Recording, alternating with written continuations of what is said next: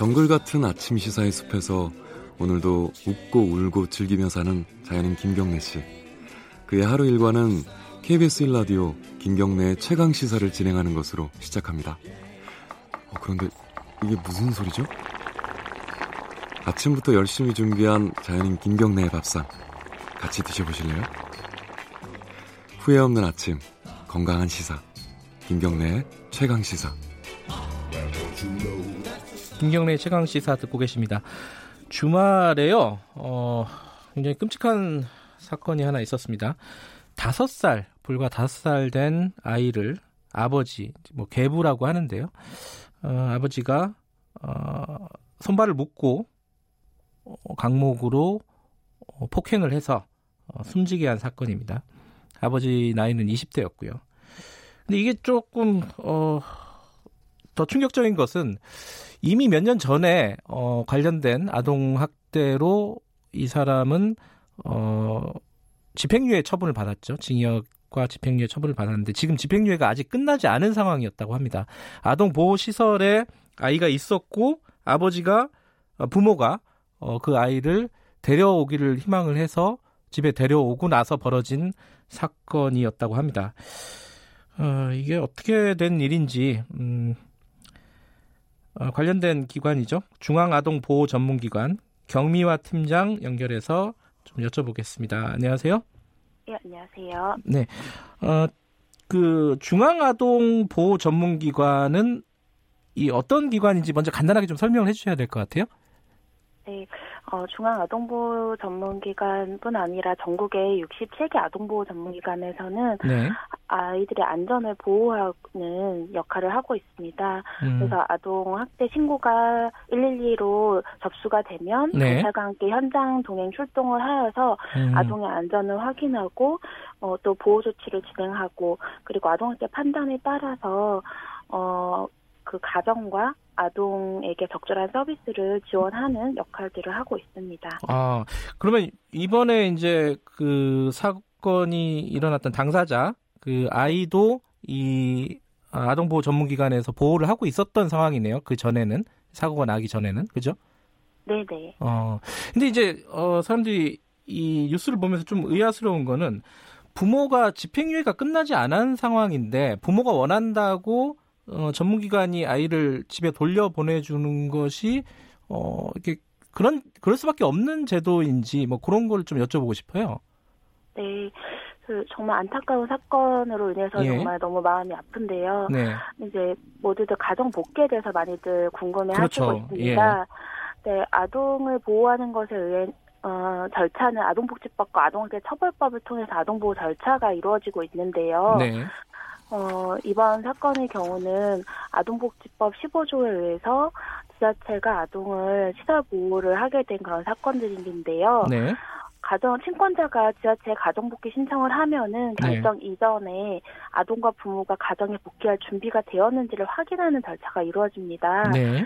이번 사건의 경우도 아동도 가정에 들어오고 돌아가고자 하는 그런 의사를 확인하고 네. 신부와 계부도 아동을 가정에 복귀시키고자 부모 교육에 잘 참여를 하고 네. 이런 점을 이제 관련 기관들의 모든 내용들을 음. 종합적으로 평가하여서 원가정 복귀가 결정된 것으로 알고 있고 네. 가정 복귀 후에도 사후 관리를 약속하고 부모 교육이 예정되어 있어서 더 안타까운 그런 상황입니다. 그러니까 이제 아이를 돌려보내면서 기관에서는 어, 부모한테 이제 상담이라든가 교육이라든가 이런 걸 약속을 한 거잖아요. 네, 맞습니다. 근데 이제 부모들은 거기에 따르지 않았어요. 근데 그러면 그걸 강제할 수 있는 방법은 없는 모양이에요? 어, 너무 안타까운 게 학대 행위자가 아동을 데려오기 위해서 이중성을 보이는 경우에 아, 따로 확인할 수 있는 그런 방안이 없고 예. 이를 사전에 예방한다거나 사후에 관리를 강화할 수 있는 방안들이 없는 게 현실이라서 네. 가정 복귀 후에 모니터링과 가족 기능 회복을 위한 개입을 강제해 줄 수 있는 그런 강제성 및 권한을 강화할 필요가 있는 부분이라고 보여집니다. 아, 그러니까 모니터링이라든가 사후 관리를 강제할 수 있는 규정은 현재로서는 없다. 이런 거네요. 네네. 네네. 그 규정은 조금 어, 개선이 될 필요가 있겠어요. 그죠? 네, 맞습니다. 현재 현행법상에는 어, 사후관리 업무에 협조를 하게 명시되어 있지만 네. 강제성을 두고 있지 않기 때문에 네. 그걸 거, 그 개입을 거부하신다든지 네. 어, 상담을 지키지 않으신다 할지라도 네. 저희가 다른 강제할 수 있는 조항들이 없어서 실효성이 좀 없는 부분들이 음. 있는데 부모 교육이 필수적으로 필요한데 네. 어, 이런 부분들을 잘 진행할 수 있는 제도 마련이 좀 필요한 상황입니다. 이게 그 실제 현장에서 일하시는 분들도 안타까울 때가 있을 것 같아요. 왜냐하면 규정이 그렇다 하면은 예를 들어 이제 부모가 데려가 아이를 데려가는데 걱정되는 경우가 있지 않겠습니까? 그런데 부모가 원하고 아이도 아이는 이제 당연히 엄마 아빠를 원하겠죠. 이제 뭐 학대가 있었던 경우라도 엄마라든가 네. 이런 사람들 을 원할 수가 있기 때문에 네, 맞습니다. 그럼 보내면서도 걱정은 되는데 할 수 있는 일은 없다 이런 상황이네요. 네, 맞습니다. 뭐 어. 사육사나 이런 것들을 받 더라도 네, 어, 지키지 않으신다거나 그리고 이번 사건 같은 경우에도 약속을 다 해놓고 연락이 아예 두절되신다거나 예, 예. 이렇게 되면은 저희가 또 다른 조치 사항이 없는데 저희도 고민을 하는 게 이럴 경우에 또 재학대가 일어날 경우 네, 좀 강력한 뭐 가중 처벌을 둔다던가 네. 이런 식으로 내가 아동을 학대하면 공권력이 개입되는구나라는 것을 부모님들이 인지하실 수 있다면 네. 어 좋지 않을까 그렇게 생각하고 있습니다. 그렇군요. 이, 이 실제로 이제 현장에 그, 어, 아까 아동보호 전문기관에서 사후적으로 뭔가 관리를 하기 위해서 찾아가거나 이런 경우는 없습니까? 네, 어, 가정복귀 후, 그, 학대 사례 진행 중에도, 그리고 가정복귀 후에도 지속적으로, 네. 뭐, 상담이나, 가정 방문이나, 예. 모니터링을 진행을 하게 됩니다. 예. 그래서 가정복귀 후에도 3개월간, 어, 사후 관리를 진행을 하게 되고요. 예. 뭐, 이번 사건의 경우에도 사후 관리를 받겠다고 약속을 한 부분들은 있고, 그리고 이렇게 저희가, 어, 말씀드렸다시피, 가정의 문을 여는 게 굉장히 어렵습니다. 네. 어, 가정의 문을 열어주지 않으면 저희가 방문을 할 수 없기 때문에 어, 강하게 거부하시면 진행할 수 없는 게 현실이고 협조적인 가정의 같은 경우에는 직접 가정 방문을 통해서 어, 홈케어 서비스 프로그램 등을 통해서 치료 서비스를 제공을 하고 네. 가정을 모니터링하고 부모 교육과 심리 치료를 하게 됩니다. 어, 그러니까 상담이나 모니터링을 위해서 현장 방문을 해도 어, 이 당사자들이 문을 열어주지 않으면 집안에 들어갈 수조차도 없다 이런 말씀이신 거네요. 네, 그렇습니다. 그러면 사실 좀 의심스러운 거잖아요. 왜 문을 안 열어줄까? 그 방법이 없습니까? 예를 들어 뭐 경찰을 부른다거나 이렇게 들어가서 실제로 확인을 해야 되는 어떤 상황이라면은 이 규정으로는 어, 법적으로는 안 되는 모양이에요. 네, 일단 사후 그 관리를 하고 있는 중에는 그런 한계점이 있고 네. 그러나 이제 신고 접수를 통하여서 갈 때에는 경찰과 함께 동행하여서 가서 가정의 안전을 확인을 할 수는 있습니다. 그래서 네. 그런 부분들은 뭐 재학대 재신고를 통해서 네. 이제 또 또 한번 또 가정에 방문을 한, 해서 재학대 신고 절차로 또 이루어질 수가 있을 것 그러니까 같습니다. 신고가 있으면 그렇게 가능한데 어, 이 문을 단순히 안, 안 열어준다. 요 정도만 네네. 가지고는 뭐 경찰을 부른다거나 이럴 수는 없는 거네요. 지금으로서는. 네네 같이 협조하고 공조할 수는 있지만 하하, 예. 네, 그래도 이제 많은 사례들이 있다 보니까 예. 또 어려움이 있는 것이 현실이고요. 네. 그 실제로 이런 어떤 아동 학대 사건들을 많이 접하셨을 거 아닙니까, 팀장님도 그죠? 네네. 어 이게 보통 뭐 일반적인 가정에는 잘 없는 일이다. 이 보통 사람들은 그렇게 생각할 수 있는데 굉장히 뭐랄까요? 어 우리, 사회에 좀 만연한 어떤 일이다 아동 학대가 이렇게 볼 수 있나요? 어떻게 보세요? 네. 어, 우리 사회에서 체벌에 굉장히 관용적인 문화가 자리 잡고 있습니다. 네, 네, 자녀를 소유물로 여기는 인식이 높다 보니까 네, 아동을 하나의 독립적인 인격체로 보지 않고 네, 자녀를 내 마음대로 하는 존재로 여기는 경우가 굉장히 많은데요. 네, 또 이로 인해서 어, 사회적인 또는 개인적인 스트레스를 감정 조절을 하지 못하고 약자인 아동에게 표출을 하는 경우가 많습니다. 네, 그래서 부모가 될 준비가 필요한데 저희가 현장에서는 정말 예비 부모 교육이라던가 양육 방법 교육이라던가 이런 것들이 굉장히 필요하다라고 생각을 하고 있는데 네. 이제 부모님들에 의한 학대가 76% 정도를 차지를 하고 있어요. 친부모를 말씀하시는 거죠? 예, 네네 부모님이요. 예, 예. 그리고 이제 어, 재학대의 경우에도 90%가 부모님들이 재학대를 네. 하시기 때문에 정말 부모 교육이 절실하다라고 보여집니다. 그 실제로 상담원들이 이 아동학대 사례를 한 명이 케어하는 사례가 굉장히 많다면서요? 예, 그렇습니다. 한 어느 정도나 돼요? 전국에 67개 아동보호 전문기관이 있는데요. 예, 어, 한 기관에 평균 한 15명 정도의 상담원이 업무를 하고 있는데 예. 한 상담원이 평균에 50에서 60명 정도의 아동을 사례 관리를 하고 있습니다. 아하. 뭐 해외의 경우에는 20에서 25명 정도의 사례 관리를 하고 있는데 어, 하는 상담보다 너무 많은 아동을 관리하다 보니까 네. 소진이라던가 이런 부분들이 많고요. 네. 그래서 아동보호 전문기관도 늘어나야 되고 상담원들도 증원될 필요가 있습니다. 그 제도적으로도 권한도 굉장히 작고 그리고 인원도 적고 굉장히 열악한 상황이네요. 예, 맞습니다. 예, 어쨌든 뭐 제도적인 개선도 중요한데 현장에서도 어, 좀 잘좀 해주셨으면 좋겠다라는 생각이 듭니다. 어려운 여건이지만 예, 예, 현장의 상담원들도 이런 안타까운 일이 발생하지 않도록 최선을 다하도록 하겠습니다. 알겠습니다. 그 경미화 팀장이었습니다. 고맙습니다. 예, 감사합니다. 어, 바로 어, 전문가 좀 연결해 보겠습니다. 이봉주 서울대 사회학, 사회복지학과 교수님입니다. 안녕하세요. 네, 안녕하세요. 어, 이게 지- 아까 지금 상담원 팀장과 전화를 했는데 들으셨죠? 예, 예, 좀 들었습니다. 제도적으로 어, 이게 부모가 원하면은 학대 가능성이 좀 보여도 어쩔 수 없이 보낼 수밖에 없다. 애가 원하고 부모가 원하면은 이건 좀 네. 문제가 있는 거 아닙니까, 이거?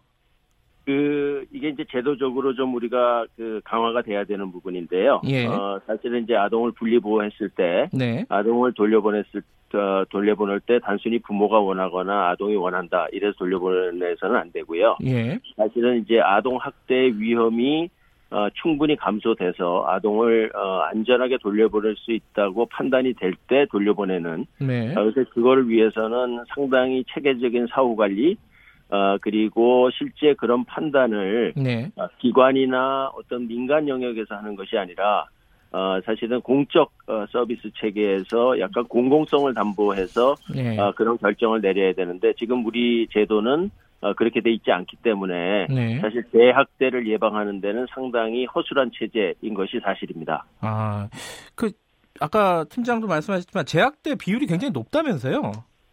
실제로 그 아동 학대 그 어, 데이터베이스를 분석해 보면 네. 아, 5년 내에 재학대율이 예. 그러니까 이제 처음 아동 학대가 있은 다음에 네. 5년 내에 재학대율이 약 10%에 달하고 있습니다. 그러니까 아. 이건 무슨 얘기냐면 학대를 받은 그리고 학대가 판정이 된 아동의 경우에 5년 어, 후까지 약 한 10분의 1 정도가 다시 재학대가 된다는 얘기거든요. 네. 이제 이렇게 생각을 하면 그 그냥 학대도 아니고 재학대의 경우이기 때문에 네. 어, 사실은 그 재학대를 예방하고 또 그런 일이 다시 일어나지 않도록 하는 그 서비스 체계가 상당히 촘촘히 필요함에도 불구하고 그것이 잘 이루어지지 않아서 어떻게 생각하면 학대받은 아동들의 안전도 어, 어, 보장하지 못하는 체제다 이렇게 평가될 수도 있습니다.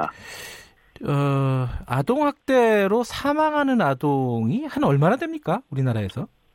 어, 이제 매년 조금씩 늘고 있는데요. 예. 어, 사실은 이제 숫자도 중요합니다만 네. 아, 이 정도가 네. 정도가 상당히 참혹하고 네. 아, 그리고 그이 어, 이런 사례들이 끊임없이 일어난다는데 문제가 있습니다. 아마 음. 기억하실지 모르겠습니다만 뭐 울산 어, 아동 학대 사망 케이스라든지 칠곡, 인천, 네. 청주 뭐 매년 되풀이 되고 있는데요. 네. 사실 이제 이런 사건들을 보면서 어, 드는 문제점은 이런 사건들을 다 들여다보면 이번 사건도 마찬가지고 예. 미리 이런 사망까지 가게 되는 정도를 예방할 수 있는 기회가 있었는데 네. 아, 그거를 다 놓쳐버려서 궁극적으로는 비극적으로 아동이 사망에까지 이르게 된다는 것이죠. 그래서 예. 어떻게 생각하면 이게 사망 그 자체도 진짜 아, 우리가 비극적이고 중요한 일입니다만 네. 아, 그것을 미리 예방할 수 있었던 기회가 있음에도 불구하고 아, 그 행동을 하지 못했다는 아, 어떻게 생각하면 우리 사회 전체적인 어떤 책임감을 좀 어, 생각해 볼 필요가 있다 저는 이렇게 생각합니다. 어, 통계를 보면 한 달에 한 두세 명 정도는 아동 학대로 사망하는 아동이 생긴다고 맞습니다. 하는데, 그죠? 네, 네, 네. 어, 방금 말씀하신 대로 기회가 있는데 놓치고 있다. 그 기회는 어떤 걸 말씀하시는 거죠? 어, 대부분의 이런 아동학대 그 네. 사망 사례라든지 아동학대 사례는 그게 심각하기 전에 어, 상당히 아동학대에 대한 징후라든지 아, 이상 예. 징후가 있게 마련입니다. 그래서 이거는 아, 지역에서도 동네에서도 어, 알 수 있는 거고 또 예. 어, 다양한 지역사회 서비스 체계에서도 이상 징후를 감지할 수 있었는데 네. 아, 이런 경우에 이제 대부분 그거를 그 간과하고 넘어간다든지 네. 그 다음에 이 아동 학대 사례로 어, 그 서비스로 연결이 되지 않는다든지 음. 이렇게 돼서 나중에 사후적으로 보면 이런 기회가 있었음에도 불구하고 네. 지역 사회에서 이런 기회들을 놓치게 되는 어, 그런 어, 일들이 발생하게 되는 것이죠. 그 아까 이제 사후 관리라든가 모니터링 뭐 이런 부분들을 개선을 해야 된다 그러는데 뭐 개선을 해야 되는데 어떻게 해야지 개선이 되는 겁니까? 이게 이제 그 앞에서도 말씀을 하셨습니다만 네. 실제 학대 사례의 약 80% 정도가 친부모가 예. 가해자인 경우이고요. 이제 그래서 이 아동 학대가 참 그 어려운 일입니다. 왜 네. 그러냐면 이게 이제 아동과 부모 간의 어, 관계가 그 있기 때문에 네. 그래서 이제 어떻게 생각을 해보면 아, 물론 이제 아동 학대 이 행위에 대한 엄격한 제재, 조치, 처벌도 있어야 되지만 네. 사실 처벌만이 능사는 아닌 것이죠. 왜 그러냐면 예. 이게 이제 부모를 그 변하게 해서 어, 궁극적으로는 아동이 원가정으로 어, 안전하게 돌아갈 수 있도록 해주는 것이 어, 가장 중요한데 네. 그렇게 하기 위해서는 다양한 사후 관리 서비스라든지 그 다음에 모니터링 시스템, 어, 사후 관리 체계 이런 것들이 필요한데 지금 우리의 경우는 어, 국제 비교적으로 보더라도 어, 인력이나 예산의 어, 부족의 음. 문제로 그런 서비스 체계를 제대로 어, 내실 있게 하지 못하고 있다는 게 가장 큰 문제입니다. 그래서 네. 이제 실제 법령이라든지 제도 자체만 놓고 보면 아, 우리 제도나 법령은 상당히 선진국 수준까지 가 있다. 예. 다만 아, 그거를 실행하는 차원에서 인력이나 재정 부족, 그 다음에 정책적 차원에서의 우선순위가 떨어지기 때문에 네. 내실 있는 어, 이 작동이 안 되고 있고 그러다 보니까 아, 이런 아동 학대 사망 어, 사건 같은 비극적인 사건이 반복적으로 일어난다. 이게 우리가 가지고 있는 근원적인 문제라고 봅니다. 아이들 문제도 있습니다. 지금 이제 아동학대가 일어나지 않게끔 재발하지 않게끔 하는 제도적인 개선 이것도 중요한데 일단 상처를 받은 아이들을 어떻게 그 상처를 이렇게 치유해 줄 수 있을까 이런 부분에 대한 어떤 어, 노력들은 제대로 이루어지고 있나요?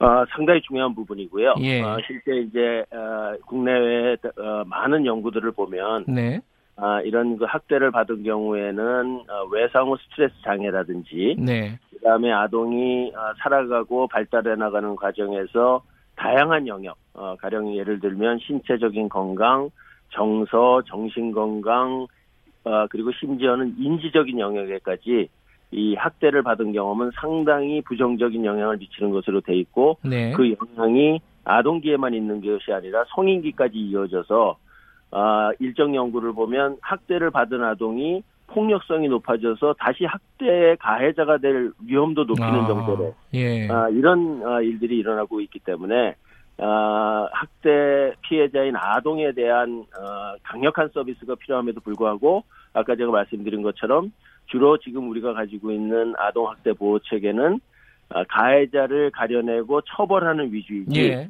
가해자라든가 혹은 피해자에 대한 원상 복구를 위한 서비스는 내실 있게 진행되고 있지 못하다. 음, 아, 야, 그래서 이, 이 피해자에 대한 이런 다양한 서비스도 대폭 강화돼야 되는 부분이 틀림없습니다. 지금 뭐 이제 제도적인 어, 것들은 그꽤 마련이 돼 있는데 인력이나 뭐 예산 이런 부분들이 좀 부족하다라는 말씀을 하셨잖아요. 네. 좀, 좀 본질적으로 근본적으로는 뭐 교육이나 이런 부분들도 좀 필요하겠죠.